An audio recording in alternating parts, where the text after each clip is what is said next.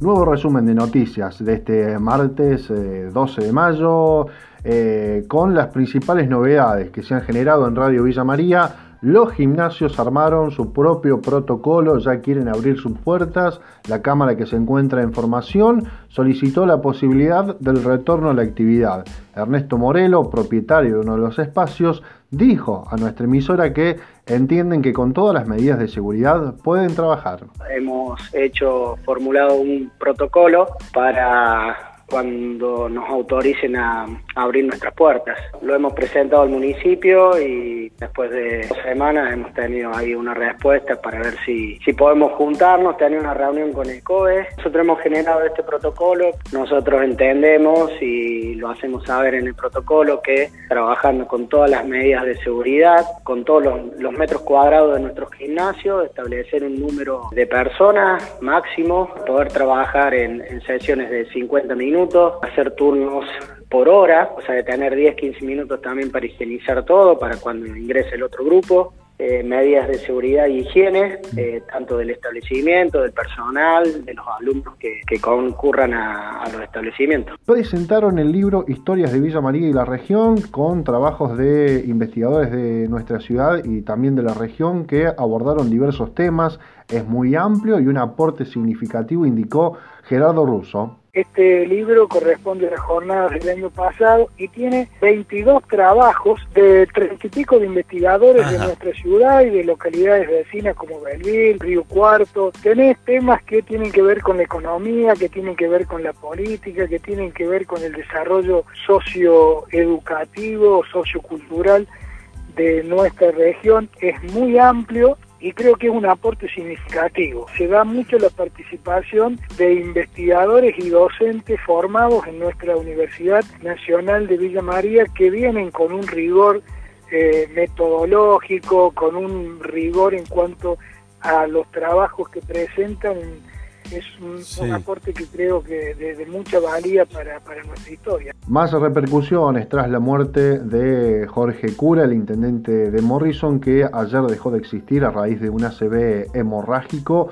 El legislador Dardo Iturria dijo que fue un gran docente para muchos intendentes jóvenes. En aquellos intendentes más jóvenes, porque nosotros tenemos intendentes en el orden de 30 años, y Jorge era la persona de, consulta, ¿no? De, lo, de cómo gestionar, qué timbre tocar, y la verdad que fue un gran docente para muchos de los intendentes. Por eso digo, es un diferente. Y bien lo dijo usted, esto no estamos eh, hablando esto post-mortem, sino que nosotros el reconocimiento se lo hicimos en vida y, ponerlo en un lugar que la verdad que bien merecía, ¿no, Jorge?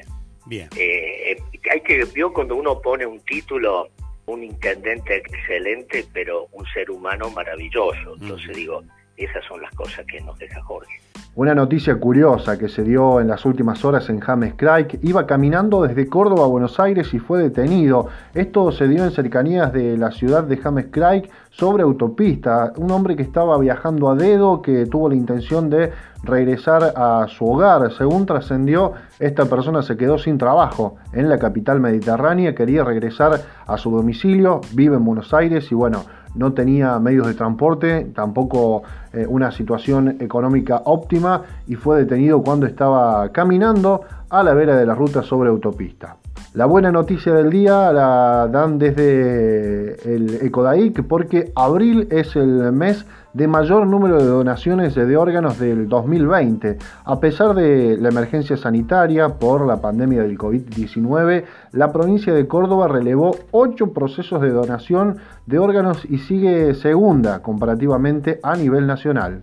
El derrumbe de un canal en el río Paraná afecta la carga de granos. A raíz de esta situación, los barcos cargan un 24% menos de lo habitual. Fue lo que indicó Guillermo Guade, gerente de la Cámara de Actividades Portuarias y Marítimas, que también eh, indicó que esto no afecta a la descarga de camiones, trenes o barcazas. Se derrumbó un que como la pared del canal. El canal perdió profundidad, la profundidad al cero, eh, que estaba en 9.50, quedó en 9. Si bien ha, habido dragas trabajando todos estos días y algo se ha recuperado, hoy los barcos ya teníamos problemas con la bajante del río y ahora encima a esto, hoy estamos teniendo un calado de despacho en el canal de navegación de 9 metros con 0,9, o sea que los barcos se están cargando aproximadamente, en Panamá se está cargando 11.000 toneladas menos, digamos un 22 o 24% menos de lo que podría cargar habitualmente. La descarga de camiones, la descarga de trenes, barcazas, todo eso está normal. El problema está dado que al cargar menos los barcos, uno necesita más barcos, o sea, cargan un 25% menos y por cada cuatro barcos hay que reponer uno. Por último, el especialista en economía José María Rinaldi, cordobés de la Universidad Nacional de Córdoba, dijo que eh, esta situación económica plantea un nuevo paradigma y que nuestros expertos, entre comillas, son demasiados ortodoxos. Eh, además, apuntó que de esta recesión se sale con más participación del Estado. ¿Cómo se sale? Se sale con el rol del Estado, o sea, con una participación inmediata y activa del Estado, que ha estado demorada y defectuosa, ¿no? Todo el éxito, el cuidado que se ha tenido en la parte sanitaria no se ha replicado en la parte económica. No estamos hablando de que tenemos que ir a la idea libertaria del mercado, de la bolsonarización de la economía. Hay un nuevo paradigma económico y nuestros expertos económicos son todos muy ortodoxos, todos se han formado en la ortodoxia entonces por eso van con tanta lentitud, tanto cuidado. Lo dijo la premio Nobel de Economía, la francesa Esther Duflo. Este no es un momento para conservadorismo, este es un momento típicamente keynesiano. O sea, el Estado tiene que salir en forma inmediata, directa e instantánea a suplir las carencias del mercado y de la recesión. Son las principales noticias de este martes 12 de mayo. Eh, el resumen que aportamos desde Radio Villa María.